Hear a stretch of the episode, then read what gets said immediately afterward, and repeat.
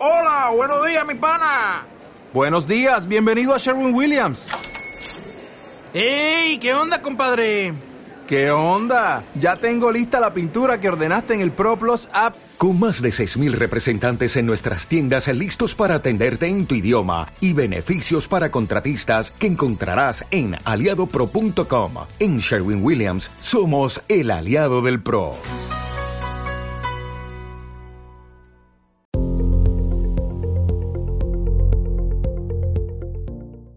Acabamos de finalizar un verano relativamente tranquilo en las principales eh, bolsas mundiales, a pesar de las señales de desaceleración en el ciclo económico, a pesar también de que en Jackson Hole, en esa reunión de banqueros centrales, la Reserva Federal Norteamericana ha apuntado a que el tapering o la retirada de estímulos monetarios podría estar más próxima en el tiempo y a pesar del intervencionismo regulatorio en China.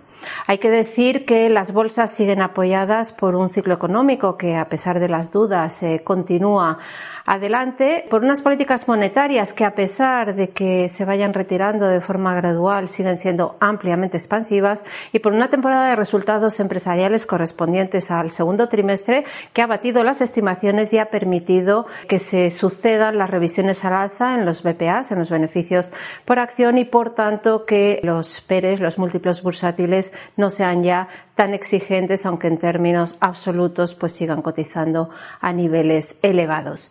Empezando por el crecimiento, hay que decir que los indicadores más adelantados de ciclo sugieren cierta desaceleración. Hemos visto un techo en las manufacturas asociado a los cuellos de botella, los eh, retrasos en la producción, al aumento de precios de materias primas, pero por el contrario el sector servicios en términos generales ha tomado en cierta medida el relevo gracias al levantamiento de restricciones restricciones que está, están, están permitiendo una mayor actividad económica en este sector. En cualquier caso, y a pesar de cierta moderación en estos eh, PMIs, estos indicadores adelantados de ciclo, sí que es cierto que la recuperación económica continúa adelante. De distinta manera, no homogéneo, porque hay algunas economías como la China, que ya el año pasado recuperó niveles prepandemia, la americana acaba de hacerlo y la europea probablemente lo haga a finales de este año, pero sí que es cierto que eh, la expansión económica continúa adelante. ¿Cuál es la clave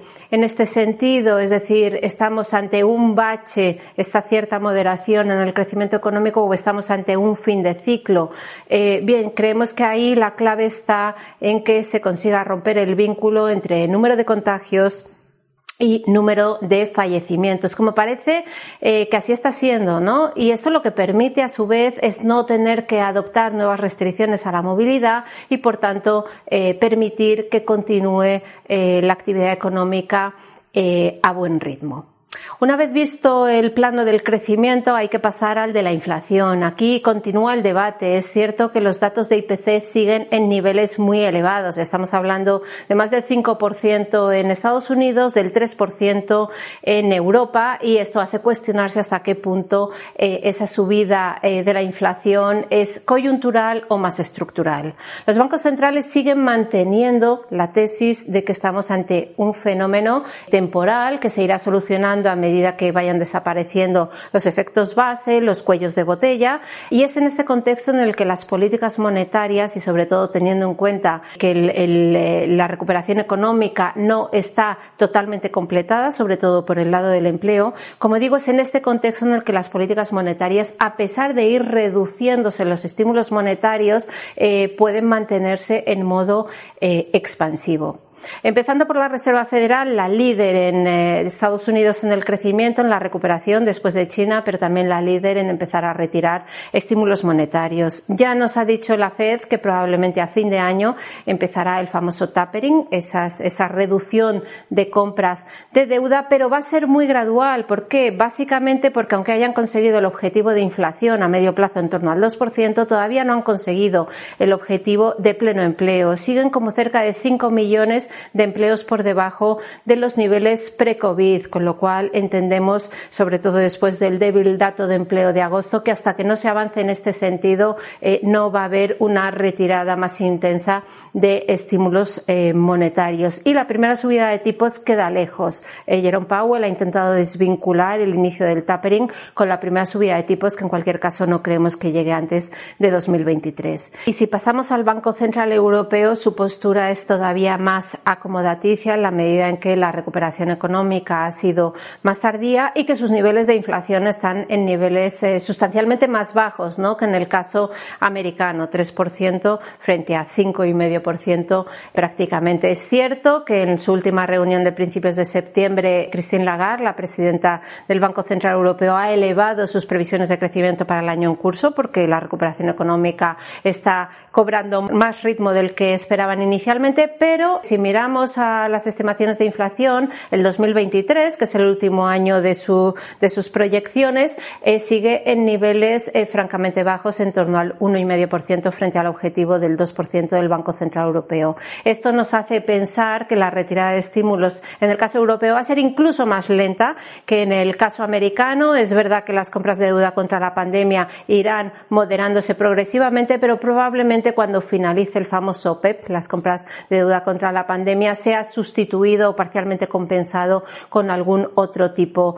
de plan de compras de deuda previo con el fin de mantener unas condiciones financieras favorables. En este contexto, como decimos, creemos que la retirada de estímulos monetarios va a ser muy paulatina, va a seguir habiendo mucha liquidez en el sistema y si esto lo unimos a, como decimos, un ciclo económico que pensamos que aunque con ciertos baches continúa adelante y hay que tener en cuenta que ese ciclo económico apoya los resultados empresariales tal y como hemos visto en la temporada de resultados del segundo trimestre, que es lo que ha permitido que se continúen revisando al alza los BPA, los beneficios por acción y que a su vez esto se traduzca en una menor exigencia de los múltiplos bursátiles. Hemos visto cómo los PERES se moderaban, es cierto que siguen cotizando con una prima sustancial tanto en Estados Unidos como en Europa respecto a su media histórica de cinco años, pero también es verdad que se han moderado en cierta medida y si miramos valoraciones no solo absolutas sino relativas, sobre todo frente a la deuda pública, seguimos pensando que la bolsa, la renta variable,